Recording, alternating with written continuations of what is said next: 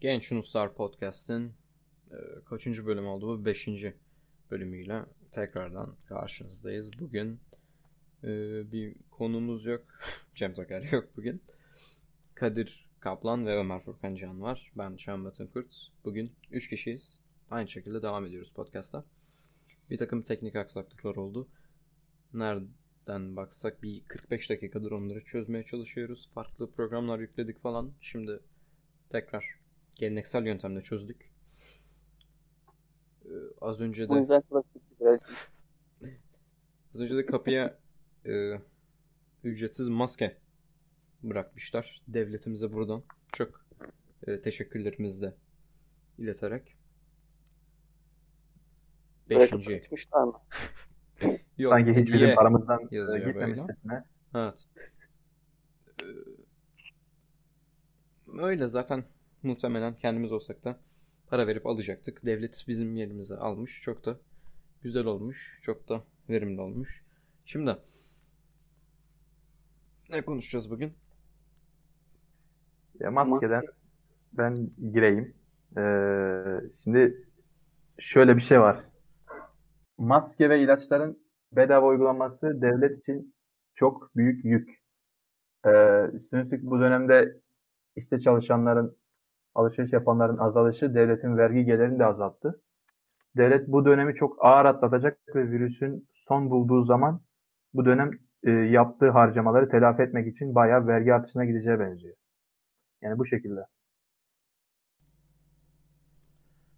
Bu önlemler bence bayağı bir kritik. Yani şu noktada çünkü tüm dünya bence bunun farkında değil.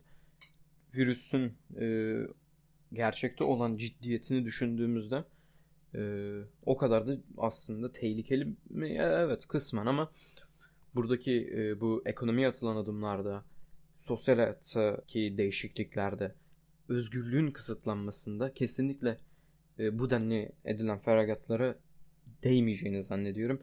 Ekonomi bu koronavirüs geçtikten sonra ekonomi e, büyük oranda büyük bir darbe yemiş olacak aslında. İşsiz kalanlar olacak aynı şekilde. Bunlar bence koronanın kendisinden çok daha tehlikeli gibi geliyor bana. Kadir söyleyeceğim bir şey var mı? Sonuçta salgından sonra ekonominin toparlamaya çalışacak kendisini. Zaten doğası bu. O yüzden çok fazla yara almadan bu işi atlatmamız gerekiyor. Sağlık sisteminin çökmemesi gerekiyor. Ekonominin çökmemesi gerekiyor. Yani bunlara baktığım zaman toplanan para ve buna rağmen hala daha yanı, yani bugün 7 Mayıs tarihinde yapılacak olan ihale. Cumhurbaşkanlığı 17 tane yeni aracı ihaleyi açmış. İşte içinde buzdolabı olması gerekiyormuş sanırsam. Evet. Araç içi buzdolabı ve e, 3 tane dizel minibüs falan. 27 araca 5 milyon lira ödeyecekmiş. Neydi kampanyanın adı? Biz bize yeteriz. Gerçekten yetiyoruz. Diyeceğim başka bir şey yok şu an. Ee, bence ya e, bu devletin ağır bir vergi harcamasına e, hatta vergi alamadığı bu dönemde hazineden bayağı harcama yapması e, çünkü bedava ilaçtır, bedava e, tedavi, bedava maske bu bayağı ağır harcamalar. Bu dönemde vergi alamıyor e, ve borçlanabilir. Bence yani liberal bir bakış açısıyla düşündüğümde bu durumda çözüm ilaç satışlarını ve maske satışlarını bence serbest bırakmalıydı.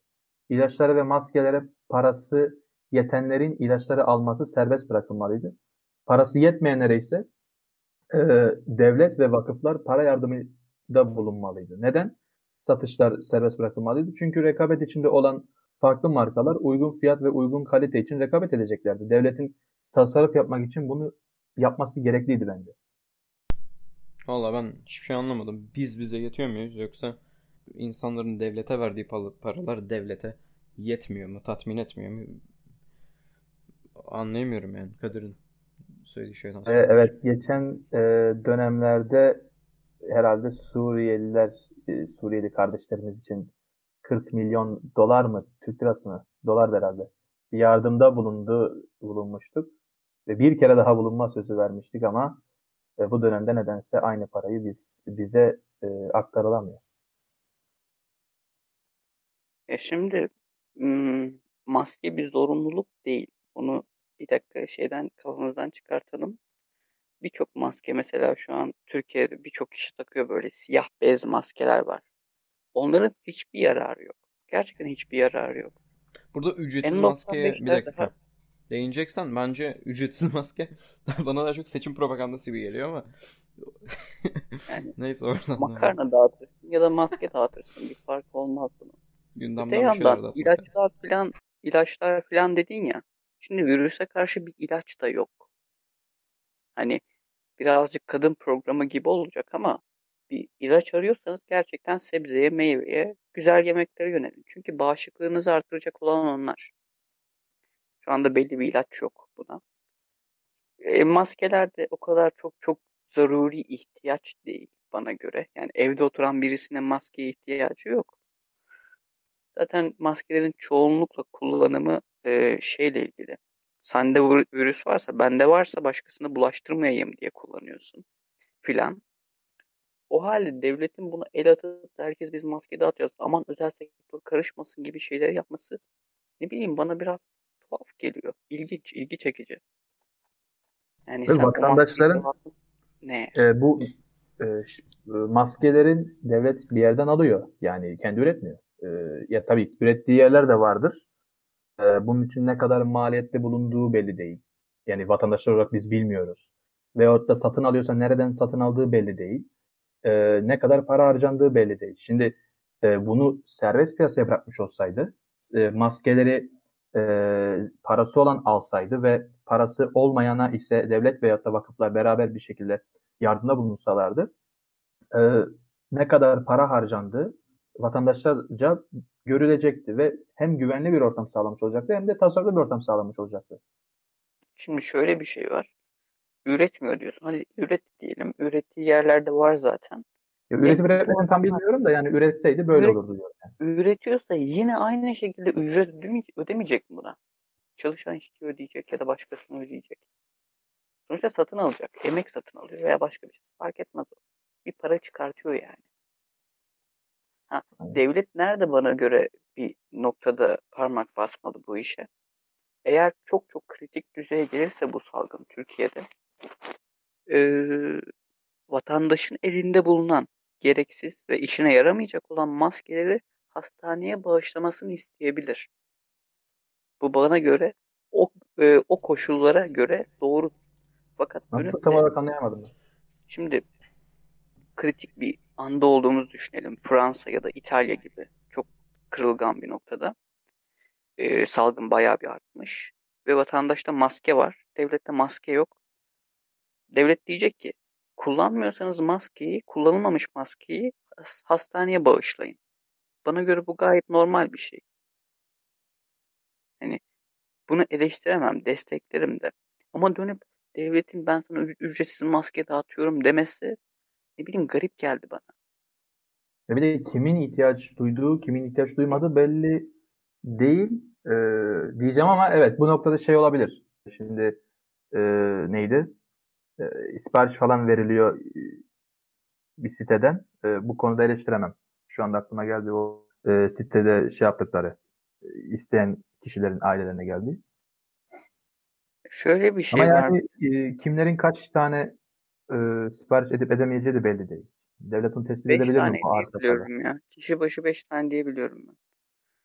Aynen. Kişi başı 5 tane. 20 yaş üstü ve 65 yaş altına herhalde. Ya Bak şuna ben oldu? neredeyse eminim diyebilirim. Daha doğrusu hiç şaşırmam.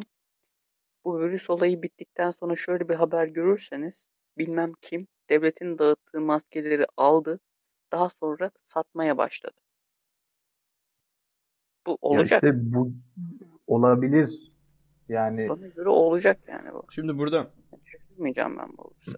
e, ben şunu bir eklemek istiyorum da bir. Ee, siteye bakmıştım ben. Ee, bu maskelerin sipariş edildiği e, siteye. İsim, soyisim ve TC kimlik numarası yazılıyor sadece. Yani başka ayrıntı yok. Bu bence büyük bir açık olabilir. Fazla satın al, e, fazla e, satın alma diyorum. Fazla talep olabilir. E, Bir kişi kurnazlık yapabilir. Şimdi burada e, maskenin dağıtılması halkın lehine olması mı değerlendirilmeli yoksa bunu dağıtanlar bu, bu e, yardımdan ne kazanırlar? Burada temel olarak amaçlanan şey virüsün yayılmasını engellemek mi? Yoksa başka bir şey mi var? Yani virüsün yayılmasını Ya engellemek gerçekten virüsün yayılmasını engellemek için mi dağıtıyorlar yoksa kendilerinin daha e, kendileri için çok daha kazançlı olabilecek bir durum için mi dağıtıyorlar? yani bunun için bence başka tedbirler de alınabilir. Ee, ne bileyim e, para yardım yani nasıl diyeyim yani vatandaşları güvende tutabilecek politikalara girişebilirler. Çünkü başka ülkelerde e, diyorlar ki vatandaşlara siz işinizi düşünmeyin biz size para e, ayıracağız diyorlar. Böyle bir durum e, Türkiye'de olsaydı e, herhalde çalışan kişiler e, işlerinden izin alacaklardı bu olağanüstü dönem için. Ve evlerinde kalacaklardı devlet yardımıyla. Tabii ki de olağanüstü bir dönem olduğu için devlet yardım etmek zorunda. Ama Türkiye'de Ee, olamaz çünkü. Türkiye'nin parası yok. İşte yani boş keşke e, yani. bu gibi şeyleri düşünselerdi önceden. bu maske sipariş yerine girdim. 3 katlı 5 adet cerrahi maske sipariş edebiliyorum. Bayağı şey ya e, böyle black market, kara borsa falan olmuş olay öyle mi? Kimlik numarası giriyorsun, adını soyadını giriyorsun, iletişim bilgileri, adres ve telefon. Sonra güvenlik sorusu var bir de. Robotlara karşı önlem 2 alınmış. çarpı 4. 7 çarpı 4. Neyse yani ondan sonra alabiliyorsun. Bir paket veriyormuş kişi başı. Paket içinde de 5 tane var. Aklıma şey geldi. Ee, şeyin Orwell'ın 1984 romanındaki böyle e, herkese kısıtlı dağıtmalar aslında sosyalizmi anlatır. Hemen hemen öyle bir durumdayız biraz. Bir de şunu söyleyeyim. e, bu 5 tane e, maske. Kişi başı 5 tane maske. Yani bir insan bir hafta içi çalışıyor desen her güne bir maske mi düşecek? E, bir günde 2-3 tane maske kullandığı olur bir insan. Çünkü bir gün boyunca bir, maske, bir maskeyi kullanamaz. Bu olamaz yani. Ya işte diyorum ya burada kimin Ya maskeden nasıl maskeye değişiyor. önemli değil bu ya. İşte. Bu Evet. tamamen geleceğe e, yatırım. Birilerinin yatırımı. Ya aynen bak zaten bu aslında devletlerin ve e, partilerin, iktidarların doğasında var. Bu program sonunda muhtemelen polis falan gelecek böyle. Çok basit bakın. Dışarıda bir düşman yaratırsınız. Çok basit bir teori. Bu düşmana saldırırsınız ve savaş halinde olursunuz. Halk da başka bir alternatif bulamaz. Bu savaş yalnızca fiziksel savaş değil.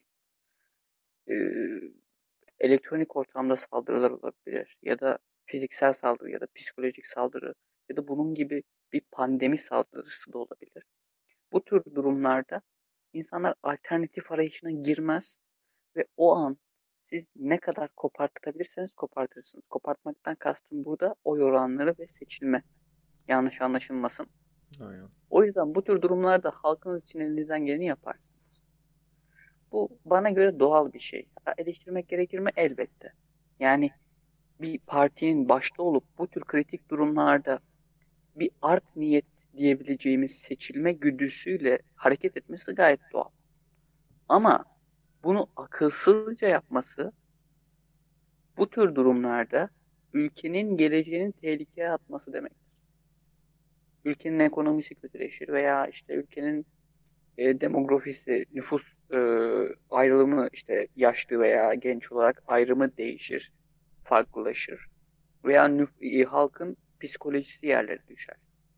Burada siz ne kadar kendi niyetinizle hareket ederseniz edin, bu eleştirilse de eleştirilerek bir yere varamayacak bir şey. Burada eleştireceğimiz tek şey yapılan şeyler akıllıca mı ve yapılan şeyler doğru mu?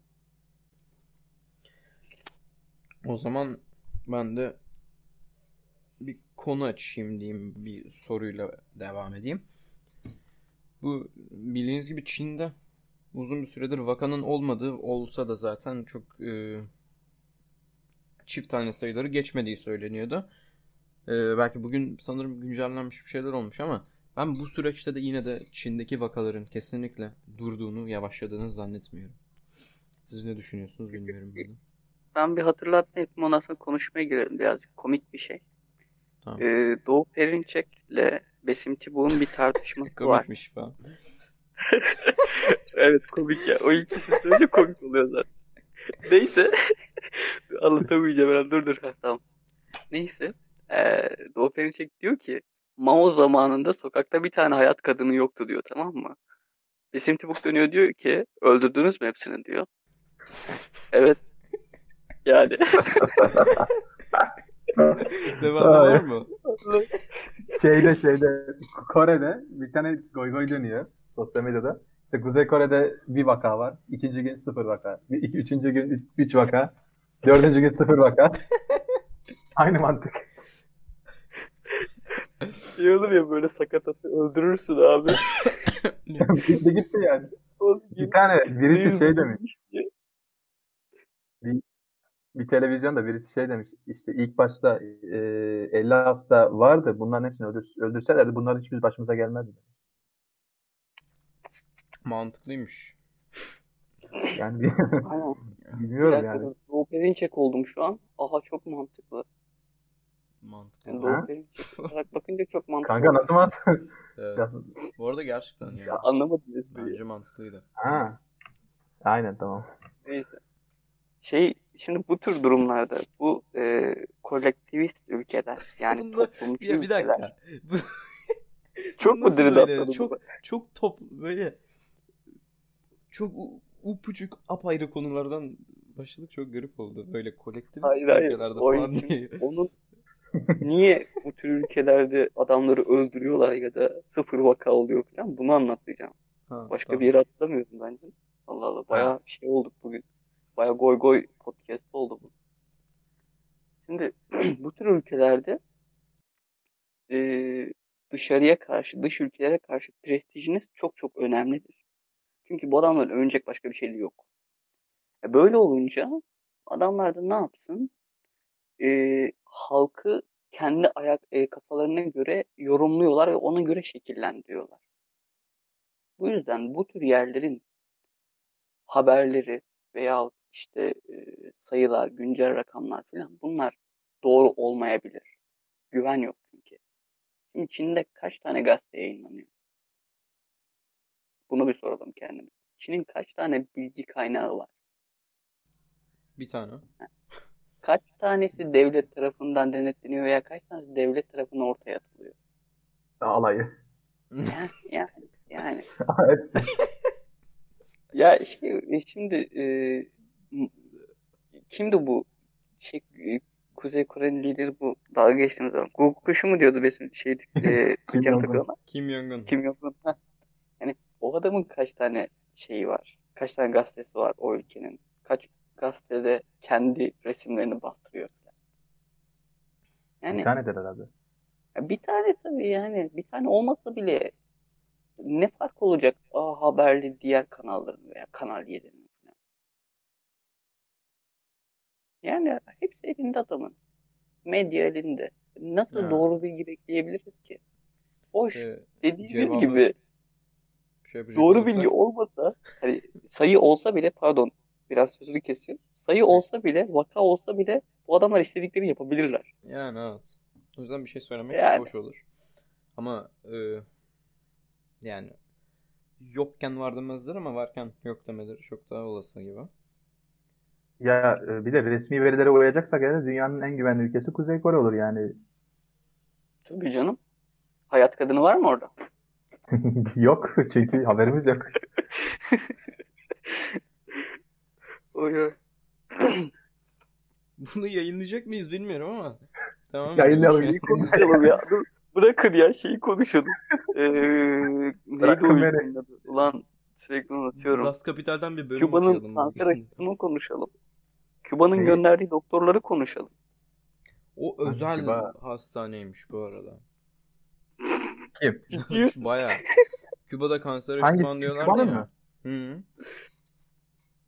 Küba zaten şeyden sonra e, bir, biraz özel sektöre kaymaya başladı. Ha Biraz bayağı ya Castro'nun yönetiminden %20 sonra. falandır herhalde. Hatırlamıyorum da tam rakam. En son açıkçası ben Küba'dan bir tane video izledim. En son video 120 kişi 10 yıl 120 öncesinden falan. 120 kişi yakın abi. Diş macunu için ku- kuyruğa girmiş adamlar. Diş macunu. Bu ay çok iyi çalışsa sana bir sıkımlık diş macunu. bir şey de var. Şimdi sosyalist ülkelerde ekonomi çok istikrarsız olabiliyor. Bir şeyi e, çok dönemsel olarak e, kaynak yetmezliği çok farklı noktalara kayabiliyor. Yani bi- bir dönem diş macunu yetmiyorsa atıyorum bir dönem çikolata yetmeyebiliyor falan. O çok garip bir olay. E, Tabii canım. Yani devlet güdümündeki ekonominin Ya şimdi şöyle küçük bir e, mantık kurayım ben size. Okuduğum bir kitapta vardı. Çok tavsiye ederim. Ee, Yu- Yuval Harari. Harari olduğunu emin de ilk Ha, ismini nasıl evet. okunduğunu bilmiyorum. Hayvanlardan Tanrılara Sapiens'in kitabını falan yazıyor. yazımı değil mi? Sapien- evet evet evet. Ha, Onun son kitabıydı galiba 21. yüzyıl için 21 ders. Orada sosyalizmden bahsediyordu. Diyordu ki şimdi halkı veya ekonomiyi bir işlemci gibi düşünürseniz bu işlemcide tek bir kanal olduğunu düşün. Tek bir yol. Ee, ülkede üretilen tüm ekmekler ya da tüm çikolatalar, tüm çaylar filan her şey tek bir kanaldan geçip onun denetimine sahip. Böyle bir durumda kolayca bir şeye ulaşamazsınız. Çünkü her şey çok yavaş yavaş işler. Aksine serbest ekonomide o işlemcinin tek bir kanalı değil de yüz binlerce kanal olduğunu düşünün. Farklı denetleme noktaları, farklı yasalar ve farklı insanlar eee, sistemin nasıl olması gerektiğini düşünüyor. Bunları inceliyor, yeni şeyler üretiyor. O zaman istediğinize daha kolay ulaşırsınız. Dolayısıyla serbest ekonomiye sahip ülkelerde bir ekmeği almak çok çok kolaydır. Fakat daha kolektivist, daha sosyalist ülkelerde, devletçi eko- e, ülkelerde bir ekmeği almak için bile çok büyük çabalara girmek girmeniz gerekebilir. Kısaca mantığı bu bence. Aynen. Aynen ya. Bir de şey diyeceğim. Şu an ben bir az önce Freedom House'a girdim sitesine. Ee, Çin'in e, durumuna baktım da özgür olmayan ülkeler kategorisine girmiş yani bu Çin. Girmiş derken. Yani kısmen özgür falan değil. Direkt özgür değil. Tamam Türkiye'de Bu öyle değil mi? Orada. Evet, Türkiye'de öyle Ee, onu keşke onu şey yapmayalım şimdi. Hayır no. Çin'in girmesi çok normal değil mi zaten ya? Yani Türkiye'ye bakayım bir dakika. K, L, M, N, O, I, P. Alfabeyi de düzgün yazmamışlar. Ya, monitörü ters evet. verirsen birinci görünür sanki. Türkiye e, bedava değil yazıyor. Bunu çevireyim. tamam. Tüm bu konuşmadan Google Play Store sorumludur. Şimdi bir şey diyeceğim. Bizi dava edeceklere bir şey söylemek istiyorum şimdi. Ay, Arkadaşlar biz şimdi burada şey kötüleri mi düşünüyoruz? Gözünüzü seveyim. Tam değiştiniz de geldiniz oğlum buraya. Arkadaşlar kusura bakmayın iki haftadır karantinadayız sosyallik diye. Hani bir Bir böyle şey bir konuşma olunca içimizdeki tüm Ya geçen mizah hafta- seviyesini geçen kutmaya hafta- başladık. Geçen hafta Cem Toker vardı burada. Bayağı ciddi konuştuk. Şimdi dördüncü bölüme var. 50 tane takipçi geldi zaten. Onlar da gidecek bu bölümden. Neyse. Görüşürüz arkadaşlar. Tadı bak bir güzellikli falan. Ama Bunu yayınlamayalım. Yok yok. 5 dakika daha konuşalım. Sonra. 5 dakika Şey, daha konuşalım ya. Şimdi o zaman. eee, ne yapalım? Yani şimdi bir şey diyeceğim. Ee, Freedom House'da onu baktık diye de yani e, bizi şikayet edeceklerse direkt Freedom House'a şikayet etsinler. Çünkü belgeyi veren onlar. Freedom House ne ya? Şey, Siz böyle. özgür Şey- olan, özgür olmayan ülkeleri falan listeleyen bir site de yani direkt oraya şey yapsınlar. Ona şey diyorlar. Ya zaten şey e, sosyalist ülkeleri yani sola yakın ülkeleri daha sosyal ülkeleri o listeye aldığında mesela şey bunu hemen solcular kızıyor ya Amerikan propagandası falan diyorlar. O çok rahatsız ediyor beni ya. Ya ama Böyle şimdi mesela kendi Sayın hoşuna Cem Toker'in gitmeyen verdiği mesela örnekler şey var. var. Ee, atıyorum e, Wikipedia'daki bir dataya bir tane atıyorum komünist birisi çok rahat bir şekilde itiraz edebiliyor kendi işine gelmiyorsa. Hangisine güvenmemiz gerektiğini e, mesela soruyorsun. Sovyetlerin kaynakları varmış. Ya da sosyalist, komünist e, olduğunu açıkça ifade eden bir takım sayfaların e, paylaşımları falan varmış. Şimdi Sovyetlerin kendi devlet açıklamalarını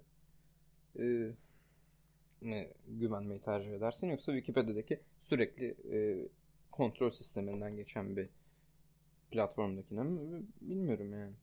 Pek Ve, şey diyeceğim de bu geldi? Freedom House'lara Cem Toker'in söylediği bazı şeyler var. Belirttiği ba- bazı yerlerde söylediği bazı şeyler var ki bak katılıyorum ben ona. Yani e, markalar bir yere e, yatırım yapacakları zaman özgürlük seviyesine bakmak zorundalar. Oranın hukukuna güvenmek zorundalar. Oranın e, devletine güvenmek zorundalar. E, Freedom House'a veyahut da onun gibi benzer özgür e, sitelere bakıyorlar. E, Tamam, bu öyle ülkenin durumu nasıl? ya tamam dediğin teoride doğru da şey değil yani pratikte öyle Freedom House'a bakmıyorlardır ya bence. Yani, Ya, Daha iyi istihbaratları vardır yani. Daha iyi. yani gidip de e, eğer Sovyetler olsaydı Sovyetlere yardım şey yatırım yapacak birisi olsaydı izin verirlerse tabii gidip de e, Sovyetlerin kaynaklarına göre bakmazdı buna. Tabii. Freedom Evet. Bakardı. Ya ona göre bakarsan hani ben de eğer şeyse atıyorum bir köy diyelim, bir mahalle diyelim. O mahallenin tüm dışarıyla iletişimi bende. Dışarıdakiler benim sistemimi görüyor. Ben de sistemimi onlara satmaya çalışıyorum. Benim halkım patates yiyor olsa bile ben her gün işte mangallar yapıyoruz derim. Bu gayet doğal. Çünkü sistemimi satmam lazım.